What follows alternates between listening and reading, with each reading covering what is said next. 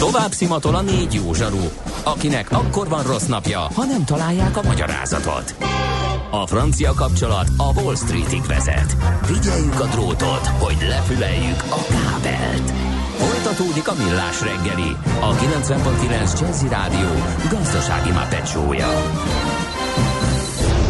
A pénznek nincs szaga.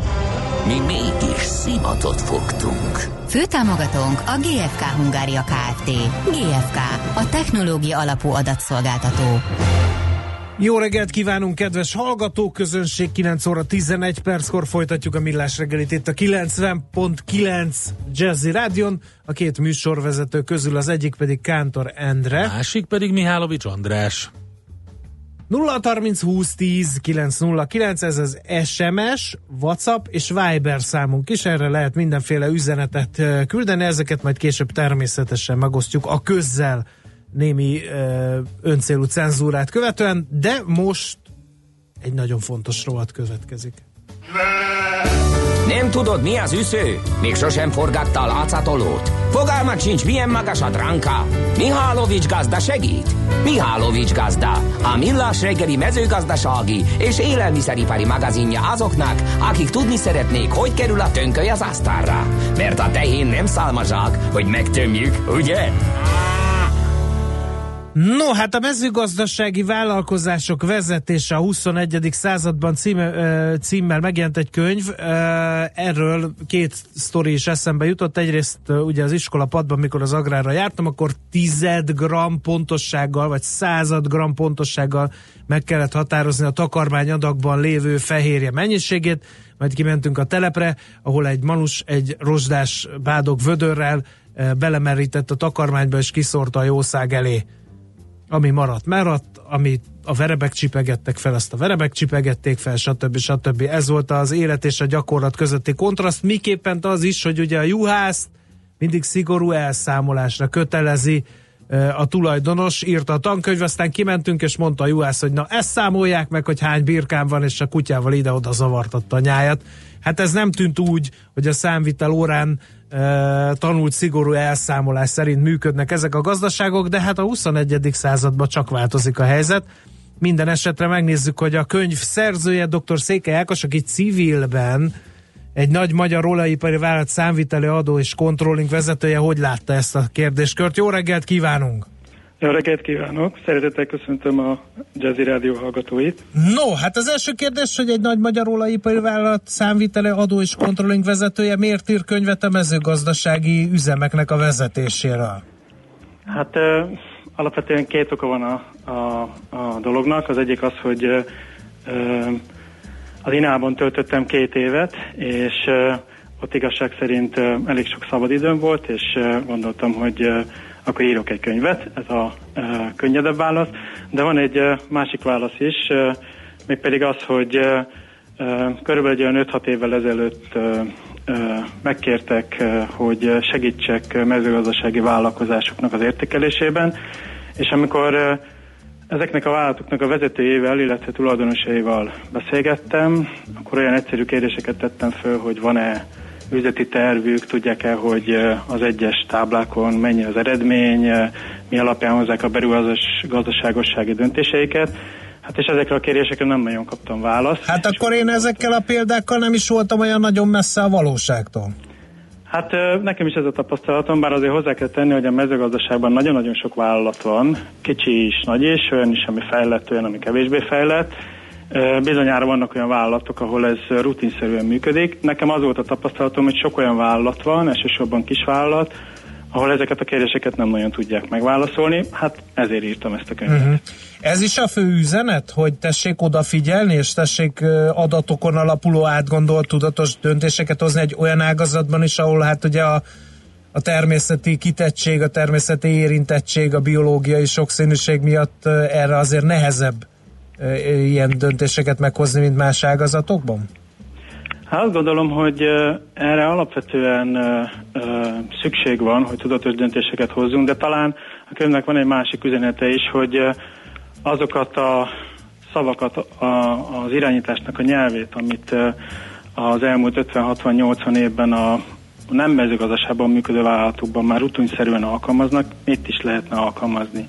Ráadásul van egy olyan érzésem, gondolatom, hogy amit az előbb említett, hogy a mezőgazdaság az egy különleges ágazat, sok esetben szerintem nem különleges ugyanezeket a módszereket, ami működik már akár egy olajipari vállalatnál, a gyógyszeriparban vagy a kereskedelemben, itt is nyugodtan lehetne alkalmazni.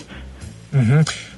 De mit lehet kezdeni az olyan speciális ismeretekkel, mint mondjuk a kocaforgó, ugye a spotban is szerepel, arra például, hogy a kocaforgó hogyan ad a cashflow-ra, az ki lehet olvasni ebből a könyvből?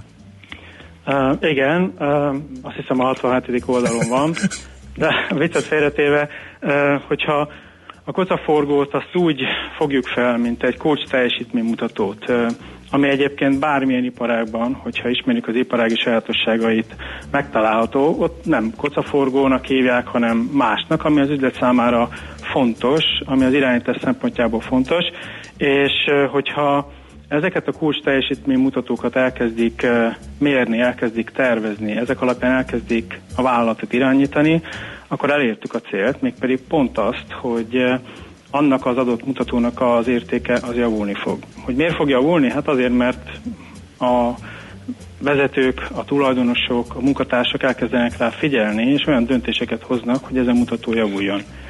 Pont a kocaforgó egyébként az egy olyan jó mutató, amit hogyha megnézzünk Dán vagy holland gazdák esetében sokkal-sokkal jobb értékeik vannak, mint Magyarországon, és talán nekem az a benyomásom, vagy az érzésem, hogy ez azért van, mert sokkal inkább tudatos döntéseket hoznak. Igen, hát azért erről is vannak tapasztalataim, voltunk üzemlátogatáson akkor, és akkor úgy kérdeztük a kocaforgot, és ugye az, az egy olyan adat, hogy egy koca mm, egy év alatt hány malacot fial nagyjából talán így lehet leegyszerűsíteni, és ugye az a, a lényege, hogy minél magasabb legyen, és amikor megkérdeztük az üzemvezetőt, mert kellett ilyen terepnaplót is írnunk, hogy mennyi a kocaforgó, akkor mondott egy számot, és mondta, hogy de ezt majd szeretnék leszorítani, mert tudjuk, hogy ez magas.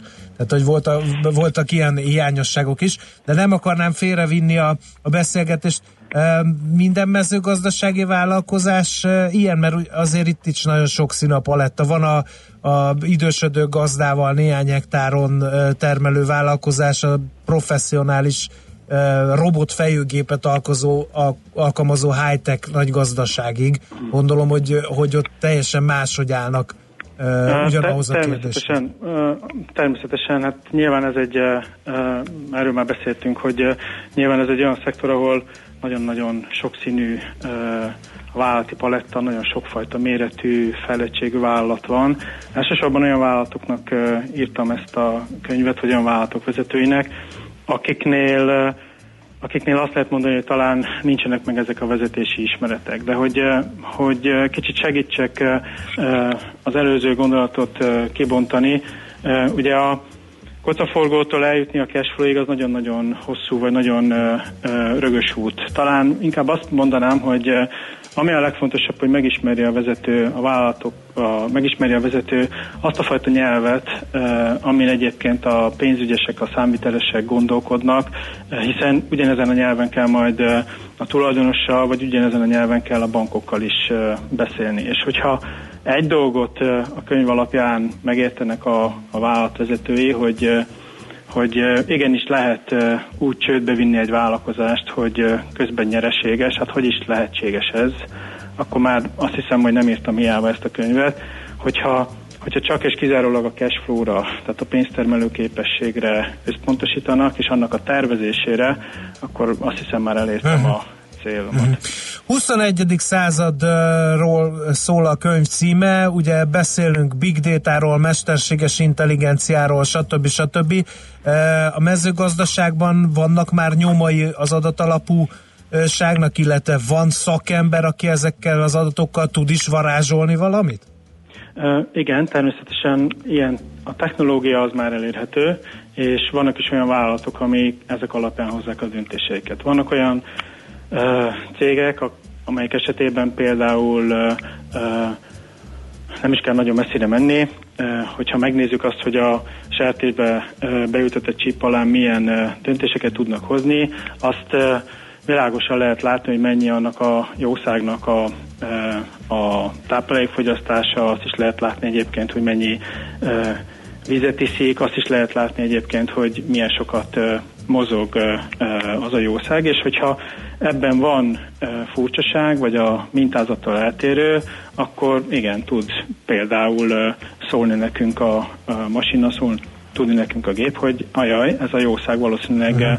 atipikus, lehet, hogy beteg, érdemes elkülöníteni.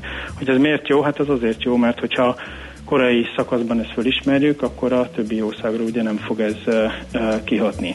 De hogyha egyéb más példát is tudunk mondani, hát akkor érdemes csak arra gondolni, hogy, hogy nagyon-nagyon sok esetben az, hogy milyen trágyázást alkalmazunk, az igenis hatással van arra, hogy ugye mekkora lesz a hozamunk. De hogy milyen trágyázást alkalmazunk, azt ugye a talaj határozza meg. És ugye egy táblán belül is eltérhet a talajnak a típusa, a szerkezete. Erről nagyon-nagyon sok adatot tudunk gyűjteni. Talán hát ez a precíziós gazdálkodásnak igen. az egyik alapja, igen. Két dolog jutott még eszembe a, a beszélgetés zárásaként. Az egyik, az az, hogy gyakorlatilag én úgy látom, hogy a mezőgazdasági termelőüzemeknek a jelentékeny részét nem motiválja ez, hogy mennyire hatékony, milyen a cashflow termelő képessége, mert hogy az uniós támogatások olyan bőkezőek, hogy így is, úgy is nyerességet tudnak termelni. Ez nem lehet visszahúzó erő? De, kétségtelen. Hogyha van egy olyan iparág, ahol, és ugye ezt kérdeztem meg a, a, azoktól a vezetőktől, tulajdonosok tól, akikkel én beszélgettem, hogyha van egy olyan iparág, ahol az árbevételnek, nem is az eredménynek a 15-20 százalékát valakitől megkapjuk, akkor nyilván sokkal kevésbé van rákényszerítve az a vállalkozás, hogy hatékonyabb vagy hatékonyabban működjön. De az is hozzátartozik a dologhoz, hogy ugye ha valaki hosszú távon szeretne növekedni, hosszú távon szeretne eredményt elérni, akkor ilyen irányba kell, hogy fejlődjön. Ha tudatos döntéseket hoz, akkor hosszú távon eredményesebb lesz a vállalata, ha hosszú távon eredményesebb lesz, akkor viszont a hosszú távú életképessége is nagyobb lesz. Magyarul azok a vállalatok maradnak fönn, akik ilyen dolgokat uh-huh. ilyen módon végig gondolnak. Uh-huh. A másik, ami eszembe jutott, az pedig az, hogy hát mivel ugye a természet közeli vagy a természetnek leginkább kitett gazdasági ágazatról van szó. Most itt beszéltünk talajminőségről, a kocáknak a biológiai állapotától kezdve nagyon-nagyon sok mindenről, ezek mind változóak. Egy konkrét példánál maradva. Ugye tervezzük, próbáljuk a cashflow-t megtervezni, Hát de a Hófi példával érve mennyit fialjan a koca elvtársak? Tehát, hogyha nyolcat fial, akkor arra is kell forgatókönyv? Ha meg csak hatot, akkor arra is? A felvezetőben nagyon kedvesen mondták, hogy civilben egy olajipari vállalatnál dolgozom. Ezt a példát hadd alkalmazom is, itt is. Az, hogy az olajára 120 dollár hordóként, vagy 30 dollár, ezt nem az olajipari vállalatok határozzák meg, ezt a piac határozza meg. De egyáltalán nem mindegy az eredményesség szempontjából, hogy valamit négyszer annyiért tudunk eladni. Hogyha ha viszont ekkora a volatilitása a terméknek, akkor fölmerül a kérdés, hogy érdemes egyáltalán például cashflow kimutatás vagy cashflow terveket készíteni. Nyilván az a válasz rá, hogy igen, és ebből nagyon sok minden következik. Hogyan tudunk úgy fölkészülni a vállalatunkkal a borúsabb rossz időkre, amikor sokkal alacsonyabb lesz az árbevétel, sokkal alacsonyabb lesz az eredmény, mint akár tegnap vagy a tegnap előtti eredményünk. Abban az esetben, hogyha ezt a mezőgazdaságra lefordítjuk, én azt gondolom, hogy ez leginkább egy egy, egy indok, vagy, vagy önbecsapás, hogyha azt mondja az ember, hogy azért nem készítünk terveket, mert nem tudom, mennyi lesz egyébként a hozam. Ezt egyéb más iparágokban is tudják kezelni, és azok a vállalatok, amelyek ezt megtanulják, beépítik a gyakorlatba, és ilyen a módon tudatos döntéseket hoznak, ezek a vállalatok lesznek sikeresek. Oké, okay, Kántor kollega kicsit elvesződött ebben a beszélgetésben, hogy ugye kedvéért, kedvéért egy borászati példát ragadjunk meg. Miért fontos, és ezt a könyvben olvastam, miért fontos egy borásznak a mérleg forduló napjának a meghatározása? Egyáltalán lehet ezen változtatni? Mert Kántor Endre a nagy barátja a borászoknak, borászatoknak. Igen, ez egy, ez, egy, ez egy nagyon jó kérdés. Sok esetben a vállalatok vezetői a pénzügyi vagy a számíteli dolgokat, azokat adottságnak gondolják. De gondoljunk bele, hogy egyáltalán nem mindegy, hogy a borásznak szeptember 30-án, december 31-én, vagy pedig április 1-én van a mérleg zárása, vagy a mérleg fordulónapja. Miért? Hát hiszen, hogyha belegondolunk, ha szeptember 30-án nézzük, nagy valószínűséggel nincsen készlete. Hogyha december 31-én nézzük ugyanezt a vállalkozást, sokkal-sokkal magasabb vagy nagyobb a készlete. Hogyha április 1-én nézzük, akkor valószínűleg már túladott rajta, vagy egy jó részén túladott. Miért fontos ez? Hát azért fontos ez, mert sok esetben ezzel is lehet egyébként változtatni azt, azt a képet, amit a pénzügyi vagy a számviteli kimutatások arról az adott évről mutatnak, és ezeket lehet aktívan menedzselni, és ez nagyon sok esetben például egy banki tárgyalásnál is kifejezetten előny lehet. No, hát megint okosabbak lettünk. Nagyon-nagyon szépen köszönjük a, a beszámolót, és akkor controlling mezőgazdasági vállalkozások vezetése a 21. században az én éjjeli szekrényemben már ott van. Tényleg egy jó könyv, tessék olvasni, akiket, akiket ez érint a mezőgazdaságban. Köszönjük még egyszer Köszönöm, az interjút. szép napot. Minden jót kívánunk. Dr. Székely Ákossal beszélgettünk, ő írta a fent említett könyvet. Egyébként ő civilben egy nagy magyar olajipari vállalat, számviteli adó és controlling vezetője, tehát azt lehet mondani, hogy egy elismert szakember, aki kicsit kalandozott a mezőgazdaság területére. Mihálovics gazda most felpattant egy kultivátorra, utána néz a kocaforgónak, de a jövő héten megint segít tapintással meghatározni, hány mikron a gyapjú. Hoci a pipát meg a bőrcsizmát. Most már aztán gazdálkodjunk a rézangyalat.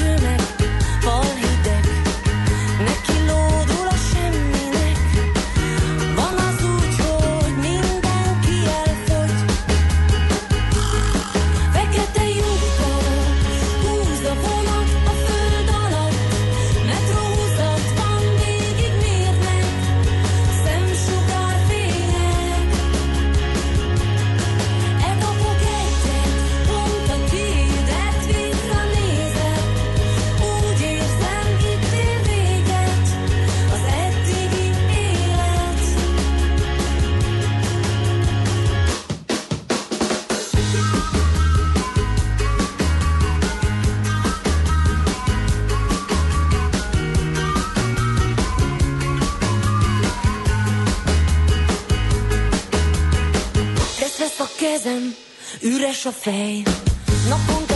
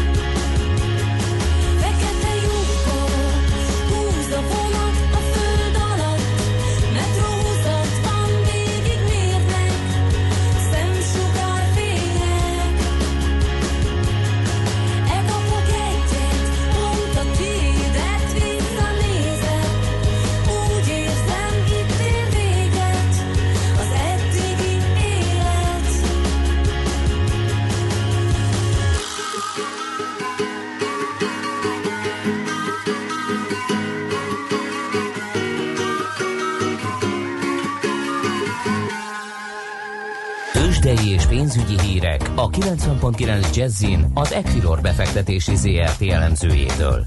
Equilor, a befektetések szakértője 1990 óta. A vonalban itt van velünk Ritók Lajos, üzletkötő. Szervusz, jó reggelt kívánunk! Mi történik Budapesten? Sziasztok, jó reggelt, köszöntöm a hallgatókat. Most a Bux Index jelenleg mínusz 0,2%-on áll, ez pontértéket jelentve 40.738 pontot jelent, és ha megnézem, vagy összehasonlítom az európai tőzsdeindexek teljesítményével, akkor azt mondhatnám, hogy most a mai napon eddig szembe megyünk a piaci hangulattal, mivel Európában, ha nem is olyan nagy, de plusz 0,2-3%-os emelkedést látok, és hát Ázsiában egyébként igen szép pluszokat igen. pillantok most, főleg egyébként a kínai tőzsdeindex teljesítménye szembetűnő 5,6%-kal emelkednek a kínai részvényárak. Én egyébként megmondom őszintén nem is nem emlékszem, hogy az elmúlt időszakban mikor látunk ekkor emelkedést, mindig igazából azt láthattuk, hogy 2-3 százalékos mínuszokban tartózkodott a kínai tőzsdeindex. Igen, valami, valami nagyon meglódított, mi is néztük reggel, meg mondtuk többször is, hogy a Shanghai Composite-ban, hogy nem csak a százalékos emelkedés volt nagy, hanem elképesztő nagy forgalom növekedés volt. Ez is valami rekord volt, nem tudom hány éves rekordot döntöttek meg. Minden esetre Európában látom én is ezt a mérsékelt optimizmust, amivel elindultunk és és hát azt látom, hogy Budapest akkor nem tart velünk, vagy ezzel az európai trenddel, de mi történik itthon? Kik a, kik a vesztesek? Itthon egyébként még a forgalomra visszatérve eddig valamivel meghaladta az első fél óra forgalma, a 728 mm. millió forintot és ahogy most rápillantok egyébként a képernyőre, azt látom, hogy egyedül a Magyar Telekom tud enyhén egy forinttal emelkedni, 464 forintnál jár a Magyar Telekom árfolyama, az OTP az picit visszaesett, 20 forinttal, 11.760 forintnál kereskedik, a MOLT 3276 forintnál kereskedik, a Richter pedig, Richter is enyhén visszaesett, 5575 forintnál jár, de azt azért ne felejtsük el, hogy pénteken elég szépen tudott, szépet tudott emelkedni, 5590 forinton fejezte be a kereskedést, tehát most van egy, egy enyhe mínusz egyébként. És még visszakanyarodva egyébként a, a kínai tőzsde teljesítményre, csak egy picit itt ugrálunk a, a tőzsdék között. Én azt gondolom, hogy valószínűleg az okozhatta ezt a kitörő örömet az ázsiai ázsiai befektetők körében, hogy Donald Trump elnök valószínűleg meg fogja hosszabbítani a március 1 lejáró határidőt, mi szerint ugye jelenlegi 10%-os importvámot növelte volna 25%-ra, ezt, az, ezt a dátumot kitolja, és úgy tűnik egyébként, hogy nagyon progresszíven folynak a tárgyalások a két fél, tehát az Egyesült Államok és Kína között. Úgy tűnik, hogy a következő egy-két hétben valószínűleg sikerül majd a két félnek megállapodni. Valószínűleg egyébként emiatt is emelkedik a kínai tőzsde, a másik pedig, ha megnézik az európai részvényeket, főként az autógyártók papírjait veszik, Volkswagen, BMW és a Daimler is 1% uh-huh. fölötti pluszban áll jelenleg. Oké, okay, köszönjük szépen ezt a kitekintőt, jó munkát nektek, jó kereskedést a mai napra. Köszönöm, nektek is, sziasztok! Ritók Lajos elemző, illetve üzletkötővel beszélgettünk, és ő is emlegette, hogy Kínában mekkora pozitívumot hozott össze a Shanghai Composite. Tőzsdei és pénzügyi híreket hallottak a 90.9 jazz az Equilor befektetési ZRT elemzőjétől. Equilor, a befektetések szakértője 1990 óta. Műsorunkban termék megjelenítést hallhattak. Kétféle ember van széles a hazában. Az egyik szereti a funky zenét, a másik imádja. Amikor a négy negyedre a riff nyolcados, az minden csak nem fapados. Amikor a fúvósok recsegtetik, a kongás lelkes emberi, mindenki tudja, hogy sodor a funky. Amikor a zene mellett két hang nagyot alakít, télen is fűt a rövid ujjúink. Ez nem lehet más, mint a funky feeling. Itt, itt bármi lehetséges, ha kell báránybőrbe bújik suri, de annál sem kell félteni, ott savazza Imrét, ahol éri. Na de komolyra ordítva, Funky Feeling minden pénteken este héttől Bárány Annával és Suri Imrével. Tudod, a Funky Feeling szeret téged. Reklám Lucky, lucky, lucky me, lucky son of a gun. I work eight hours, I sleep eight hours and leave eight hours for fun. Sokan vannak, akik keményen megdolgoznak a szerencséjükért. Neki készült a Hyundai Tucson. Már 5 millió 999 ezer forinttól. Részletek a Hyundai.hu-n. Gyere és próbáld ki az új Hyundai Tucson Óbudán, a Duna Auto, az autóváros Hyundai márka kereskedésében. Harmadik kerület, Zaj utca 24, dunaauto.hu Van egy jó ötlete? Az önüzlete hogyan léphetne tovább az internet segítségével? Pályázzon a UPC Business Tuning Show-ra, mutassa meg, hogyan fejleszteni tovább cégét a digitális világban. A UPC pedig akár 3 millió forinttal támogatja tervei megvalósítását. Kezdésnek itt egy jó ötlet. Stabil, megbízható üzleti internet a UPC Business-től már nettó 4390, bruttó 4610 forintért. Részletekért hívja a 1420-at, vagy kattintson a businesstuning.hu oldalra. Reklámot hallottak. Rövid hírek a 90.9 Jazzin. Fontos határidő közeleg a kötelező gépjármű felelősségbiztosításoknál. Az évvégi évfordulós biztosítással rendelkezőknek legkésőbb március 1 kell rendezniük az esedékes díjrészletet. A határidő az összegnek a biztosítóhoz való beérkezésére vonatkozik. Postai csekken szerdától már senki ne fizesse be az összeget. Péntek délelőttig az átutalás, azután zárásig az adott biztosító ügyfélszolgálati irodájában történő személyes befizetés a biztonságos megoldás. Ha egy biztosító a határidő lejártáig nem kapja meg az esedékes díjösszeget, a hatályos jogszabály szerint másnap már törölnie kell az adott szerződést. A fémkeresőzésről ír a Magyar Hírlap. Alap felidézi, a törvény szerint az 1711-et megelőző időszakban földbe került tárgyak állami tulajdonnak számítanak. Ha valaki az ezt követő korból bukkan valamire, akkor is köteles megtenni mindent annak érdekében, hogy a tulajdonost vagy annak leszármazottait megtalálja. Ha a kutatás nem vezet eredményre, akkor lehet a megtalálói az érték. Bármi is kerül elénk, a rendőrséget mindenképpen értesíteni kell. Legálisan is lehet fémkeresőzni, ám ehhez a megyei illetékes múzeumoktól kell engedélyt kérni. Ha valaki nem régészetileg védett területet választ, akkor hozzájuthat az engedélyhez.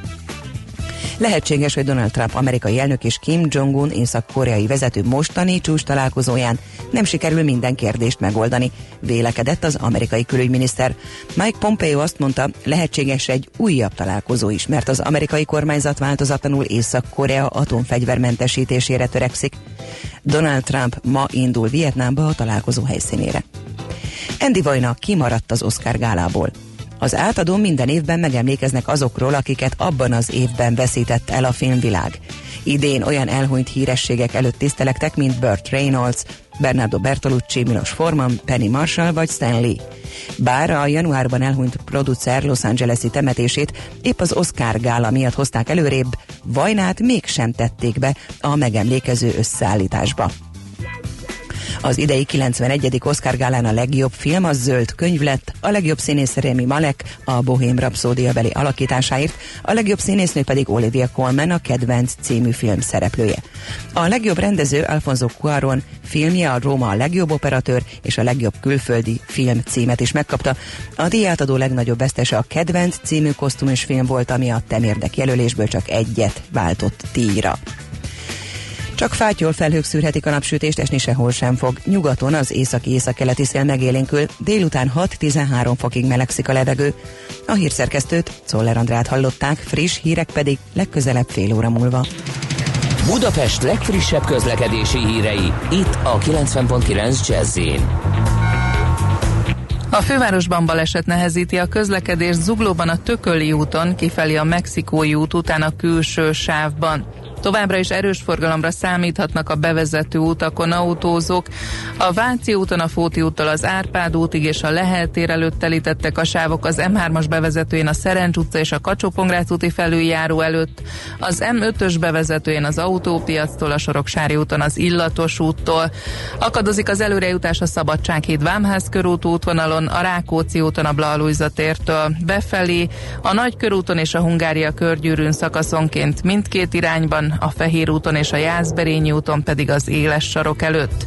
Egybefüggő a kocsisor a Petőfi hídon és az Erzsébet hídon Pest felé, a Lánchídon Budára, a Budai alsórakparton a Zsigmond tér vonalától délre és a Petőfi hídtól a Lánchídig, a Pesti alsórakparton pedig a Szabadság hídtól észak felé és a Margit hídtól a Lánchídig. Irimiás Alisz BKK Info.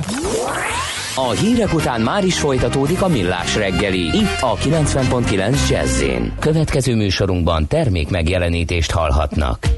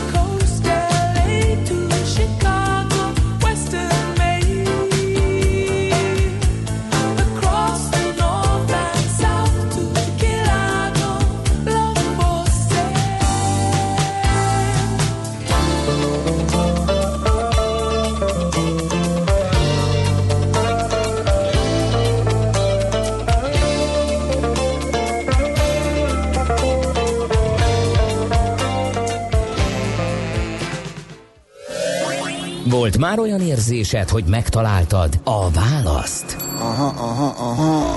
Heuréka élmény. Jövő kutatás a millás reggeliben. Csak jövő időben beszélünk. És egy érdekes témát fogunk feszegetni, hogy ezt a Heuréka élmény rovatunkban mindig is uh, csináltuk. Eto robotikáról lesz szó és állati megfigyelések alapján társrobotok fejlesztéséről. Hát ez egészen hát utopisztikusnak tűnik. Dr. Miklósi Ádám, az ELTE etológusa van itt velünk. Szép jó reggelt kívánunk! Jó reggelt kívánok és a hallgatóknak! No, hát társrobotokról beszélünk, és ugye, hogy állati megfigyelések alapján próbálunk ilyen társrobotokat fejleszteni. Mindig, amikor robotikáról esik szó, akkor majd most is megkapjuk a 0 30 20 10 9 0 9-re, hogy, hogy idegenkedik az ember a robottól. Vannak olyan területei az életnek, amit egyenesen tehát, hogy meg lehetne oldani robotokkal bizonyos feladatokat, de azért nem teszik ezt, mert hogy ma még az emberek elutasítók. Pont ennek az elutasítottságnak a csökkentése a célja egy ilyen fejlesztésnek? Részben igen, tehát az etolobotika tényleg azzal foglalkozik, hogy hogy lehetne a robotokat barátságosabbá tenni az emberek számára, de valójában nem is az a probléma, hogy a robotok idegenkedünk, hanem az, hogy a mai robotok nem igazán vannak azon a szinten, hogy ténylegesen segíteni tudjanak az embernek.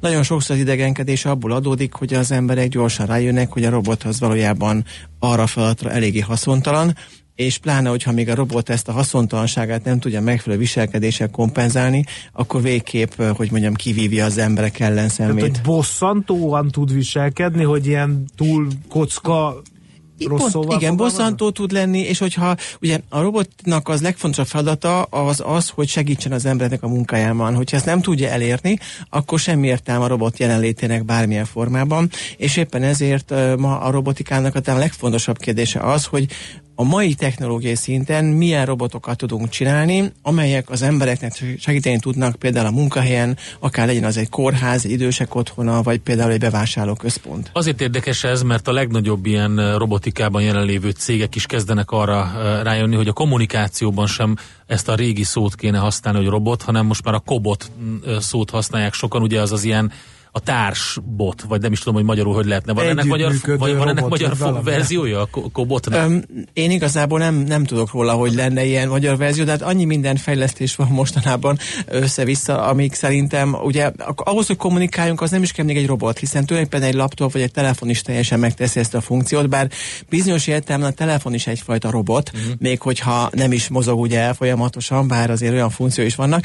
Tehát igazából a, ami a mi feladatunk az az, hogy ha fel feltehetően lesznek olyan robotok, és azért a közeljövőben nyilván lesznek, amelyek az emberek között mozognak, jönnek, mennek, segítenek nekünk, akkor, hogy az ő viselkedésük az emberek számára könnyen értelmezhető legyen, követhető legyen, megjósolható legyen, ez a mi számunkra fontos. Azt is lehetett hallani itt vendégeinktől, hogy ezért próbálnak humán robot, humánok, humanoidokat fejleszteni a, a, a robotikával foglalkozók, mert hogy, hogyha valami emberszerű, akkor talán megnő a bizalom. Ehhez képest most ugye a bevezetőnkben beszéltünk arról, hogy állati viselkedést mintázna.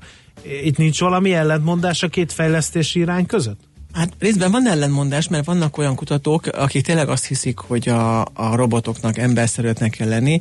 A probléma az az, hogy az ember egy olyan bonyolult lény, hogy a robotok még nagyon-nagyon messze vannak attól, hogy igazából utánozzák, és hogyha sikerülne is, ugye, hogyha az ember már utopisztikusan gondolkodik, akkor lehet arra gondolni, hogy nem biztos, hogy jó lenne, hiszen képzeljük azt el, hogy amikor egy pontosan emberszer robotot már nem tudunk megkülönböztetni az embertől, akkor a számukra is nehézséget okoz.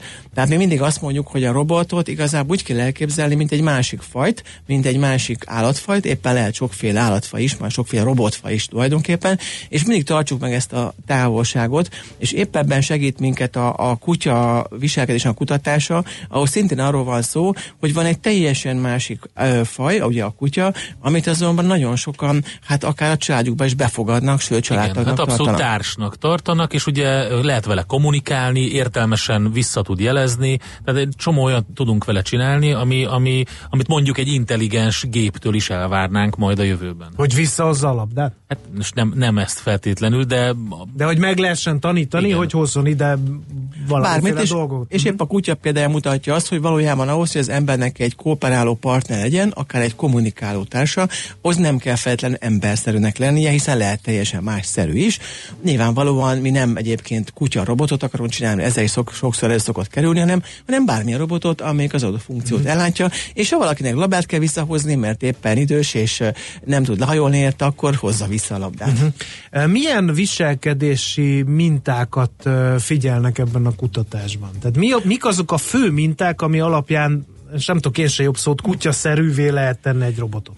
Épp ez a trükk, hogy, hogy nem feltétlenül kutyaszerűnek kell lenni, hanem a szociális viselkedésnek vannak ilyen elemi megnyilvánulási formái, amik nagyon fontosak. Például az egyik, amit mi nagyon központi kérdésnek nevezünk, ez a úgynevezett kötődés, ami azt jelenti, hogy milyen közel tartózkodik a kutya a gazdájához, milyen helyzetekben tartózkodik hozzá közel, és milyen helyzetekben tartózkodik közben hozzá távol, és például ezeket a megfigyeléseket hogy lehet átfolytani, amikor egy ember-robot interakciót vizsgálunk, tehát milyen közel kell a robotnak lenni az emberhez. De ez fizikai közelség a... De, természetesen fizikai méterben lehet kifejezni. De lehet mérni, hogy a kutya 70 20 110 cm. Így van, attól függően, hogy mi a helyzet. Például otthon vannak, például elmennek egy parkba sétálni, például a kutya találkozik egy idegennel, például a kutya találkozik egy másik kutyával. Ezekben a helyzetekben a kutya távolsága a gazdától egyfajta dinamizmus szerint változik, ezt mi megfigyeljük, leírjuk, és ezeket a, hát akár szabályokat lehet ezeket nevezni, megpróbáljuk aztán a robot viselkedésébe beépíteni. Ez miért fontos? Mert hogy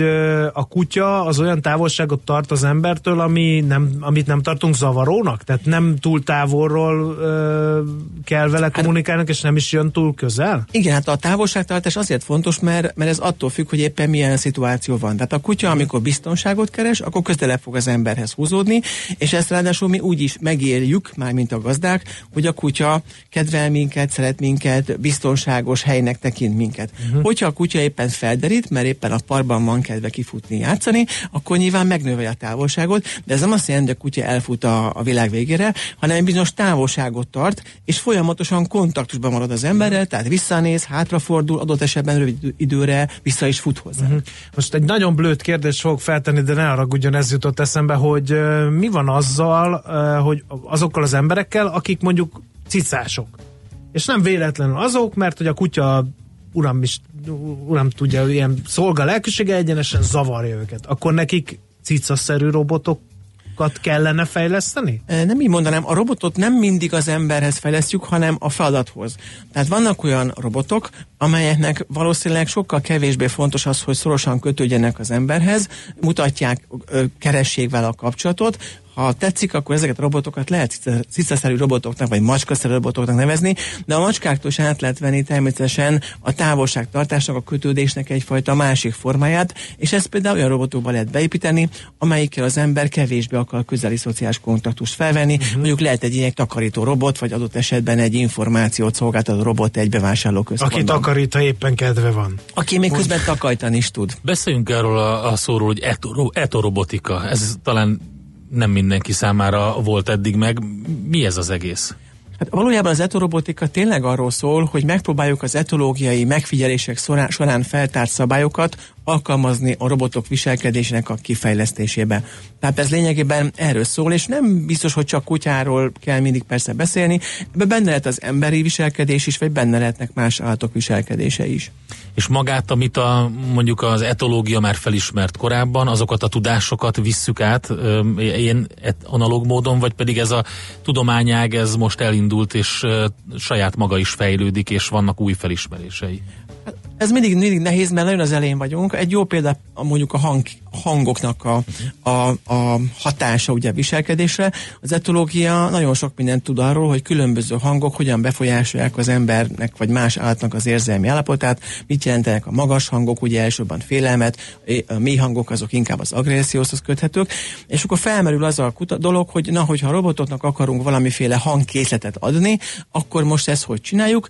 Triviális lenne azt mondani, és ezt próbálkoznak is ezzel, hogy akkor úgy, úgy ahogy van mondjuk valami kutya vagy madárhangot adjunk oda a robotnak, mi meg azt mondjuk, hogy igazából nem a konkrét hangot kell a robotnak ö, használnia, amit az állatok használnak, hanem a szabályok alapján kell neki egy saját hangkészletet kifejlesztenie, mm. és mi ezen dolgozunk egyébként most, hogy ilyen tetszik ilyen műhangokat, amelyek ezeknek a Aha. megfelelő szabályok. olyan, mint a csillagok háborújában az r Pont ez jutott eszembe, ugye, hogy a, a karaktert nem véletlenül formálták meg, hogy ilyen kis csiripelő madár hangja van, az egy aranyos robot. Aranyos, akkor, mert hasonlít egy centrifugázra. Ha meg egy ilyen mély hangú robotot képzelsz el, akkor meg általában valamiféle ilyen agresszív jellegű dologról van szó. Uh-huh. Hát igen, és ugye ráadásul, hogyha ez egy roboton belül van, tehát ugye nem, á, nem a hang nem csak a robotra jellemző, hanem a belső érzelmi állapotára, akkor a robot tud éppen mérges lenni, szomorú lenni, kíváncsi lenni, meg is lepődhet. Még egy érdekes kérdés merült fel bennem, nekem nagyon több, több kutyám volt, és hát ők azért külön személyiségek. Volt, aki kicsit butuska volt, volt, akivel félszavakból is megértettük egymást, tehát vannak olyan fajra jellemző sajátosságok, ami, ami mindegyik kutyára jellemző, és ezeket próbálják átvenni, vagy, vagy vannak egyedek, aminek vannak olyan hasznos tulajdonságai, amiket akár a robotokba bele, beprogramozva, tehát egy okos kutyát próbálunk lemásolni a robotoknál, vagy egy átlag kutyát? Mind a, mind a kettő. Ugye, ha szabályokról beszélünk, akkor általában ez egy átlagkutya szabály lesz, de pont azt szeretnénk elérni, ugye az egyéniség az mindig egyfajta környezettel való interakcióban is megjelenik, tehát magyarul azt is elképzelhető, hogy ha egy robot azt tud tanulni, és miért ne tudna ilyen képességgel rendelkezni, akkor annak megfelelően fog az ő személyisége változni abban a környezetben, ahogy éppen tapasztalatokat szerez. Tehát én azt gondolnám, hogy hosszú távon igenis a robotok is egyéniségeké fognak válni, legalábbis azok, amelyek az emberrel egy szociális térben dolgoznak. Más fajokkal folynak hasonló kísérletek? Most itt ugye beszéltünk macskáról, meg kutyáról, de más fajok is érdekesek lehetnek ebből a szempontból? Igazából mi nekünk ez egyre bőven elég kutatási szempontból. Nyilván, mert, hiszen nagyon be, mert rengeteg mindent lehet igen. föltárni, de valójában előképzelhető, hogy akár papagájok, akár delfinek viselkedéséből is valamit át lehet venni. Itt nyilván attól függ, mondom, hogy a robotok azok éppen hol fognak hmm. dolgozni, vagy milyen feladat vár rájuk. Magyarország hogy áll ezen az etorobotika területén? Már hogy így a világhoz képest, tehát nagyon sok helyen folynak ilyen kísérletek, mert ugye azt, azt ha csak azt nézzük, hogy itt tevékenykedik Csányi Vilmos, aki ugye rengeteg könyvet írt, és pont a kutya viselkedéssel, akkor nem állhatunk olyan nagyon rosszul. Az igazság, hogy a robotika az egy nagyon modern és tényleg az utóbbi húsz évben fejlődő tudomány, világszerte nagyon elterjedt. Valójában ezt a típusú megközelítést, ezt mi képviseljük talán inkább Magyarországon, hiszen itt egy olyan fajta együttműködésről van szó, hogy az etológusnak a mérnökökkel kell együtt dolgoznia, és ez amennyire én tapasztaltam, azért a világban még nem nagyon következett be, tehát ilyen szempontból talán azt mondhatnánk, hogy etorobotika terén valóban világvezető hatalmai közé tartozunk. Uh-huh. Hova fejlődhet ez a dolog? Mikor jelenhetnek meg az első ilyen kutyaszerű robotok? Ezt, ezt hogy lehet látni? Ez még nagyon messze vagyunk ettől, vagy, vagy közelebb, mint gondolnánk első? Hát én mondjuk, ha egy éveket kéne mondani, azért néhány évvel ez még beletelik. Itt főleg a robotika oldalán az a probléma, hogy az alapvető feltétele egy ilyen, mondjuk az, hogy etorobotnak, hogy valójában megbízhatóan 24 órában folyamatos szervizelés nélkül tudja működni, és ez ma még messze vagyunk ettől. Tehát itt még nagyon sok alapvető mérnöki fejlesztésre van szükség, akkumulátor, töltés, és mindenféle internet Érdekes, kapcsolat. mert nem ezeket mondtam volna. Azokat mondtam volna, hogy egy bonyolult viselkedési formát modellezni az nagyobb kihívás, mint az akkumulátor üzemidejének megoldása. Sajnos nem. Tehát pontosan uh-huh. az a probléma, hogy a bonyolult viselkedést azt nem egyszerű megcsinálni, csak ahhoz nagyon sokféle olyan feltétel kell, például belegondolunk abba, hogy mit érez egy robot, mit lát abban az értelemben, mit hal meg, hogyan tud tájékozódni. Ezek a nagyon nehéz problémák, és ezeket bizony megoldani sem egyszerű. Uh-huh. Hát beszélgetünk még erről, szerintem nagyon-nagyon érdekes téma. Etológia, az ELTE etológia tanszéken egyébként egyre többen foglalkoznak ilyesmivel? Ez egy, ez egy új dolog? Vagy bármint abban a szempontból egy ilyen divatos etológiai irány? De szerintem igen, egyre többen nyilván a robotika ugye az kicsit nehezen fér össze a kutyákkal, tehát nálunk azért a kutyák iránt van nagy érdeklődés, és kicsit nem, máig emlékszem, amikor először mondtam, hogy hát robotikát is kéne csinálni, akkor hatalmas meglepődés volt, és több percig nem jutott senki se szóhoz. Ma már azért ez változik, és persze itt a mérnököknek a szereplés nagyon fontos, és szerintem ez jövőre egy, egyre izgalmasabb kutatás irány lesz, mert egyébként, mint etológus is nagyon sokat lehet abból tanulni, hogy hogyan kell egy működő, viselkedő ágest létrehozni, megtervezni uh-huh. és összerakni. Hát arról meg nem is beszélve, hogy ugye egyre gyakrabban hallani azt, hogy a kutatásnak gyakorlati haszna kell, hogy legyen, és ez egy kézzelfogható terület, ahol, ahol uh, itt összekapcsolódhat a, a mindennapi élet és a kutatás. Ez így van, tehát igen. Hát nagyon szépen köszönjük, reméljük, hogy folytatjuk majd a beszélgetést. Az ELTE et, etológus, et, Igen. etorobotikusa, lehet így mondani? Dr. Miklósi Ádám volt itt velünk a stúdióban, és köszönjük, hogy egy kicsit betekintést nyertünk ebbe a teljesen új tudományákba, és majd folytatjuk a beszélgetést. Köszönjük szépen! Heuréka élmény, a millás reggeli jövőben játszódó magazinja. Mindent megtudtok. Majd. No, hát ennyi fért bele már a Millás reggeli tarsójába. Nagyon szépen köszönjük kitartó figyelmeteket. Holnapra is mentsétek át ezt a jó szokásatokat, mert 6.45-kor ismét lesz Millás reggeli. Itt a 90.9 Jazzin, addig pedig mindenkinek tartalmas szép napot kívánunk. Sziasztok! Már a véget ért ugyan a műszak, a szolgálat azonban mindig tart, mert minden lében négy kanál. Holnap reggel újra megtöltjük a kávés bögréket, beleharapunk a fánkba és kinyitjuk az aktákat. Addig is, keressetek minket az arcaktákban, a közösségi oldalunkon. A mai adás podcastjét pedig holnapunkon. Millás reggeli, a 90.9 Jazzy Rádió gazdasági Muppet show-ja. Ha csak egy műsorra van időd idén, tégy róla, hogy ez legyen az. Csak egy dolog lenne még. Főtámogatónk a GFK Hungária Kft. GFK, a technológia alapú adatszolgáltató.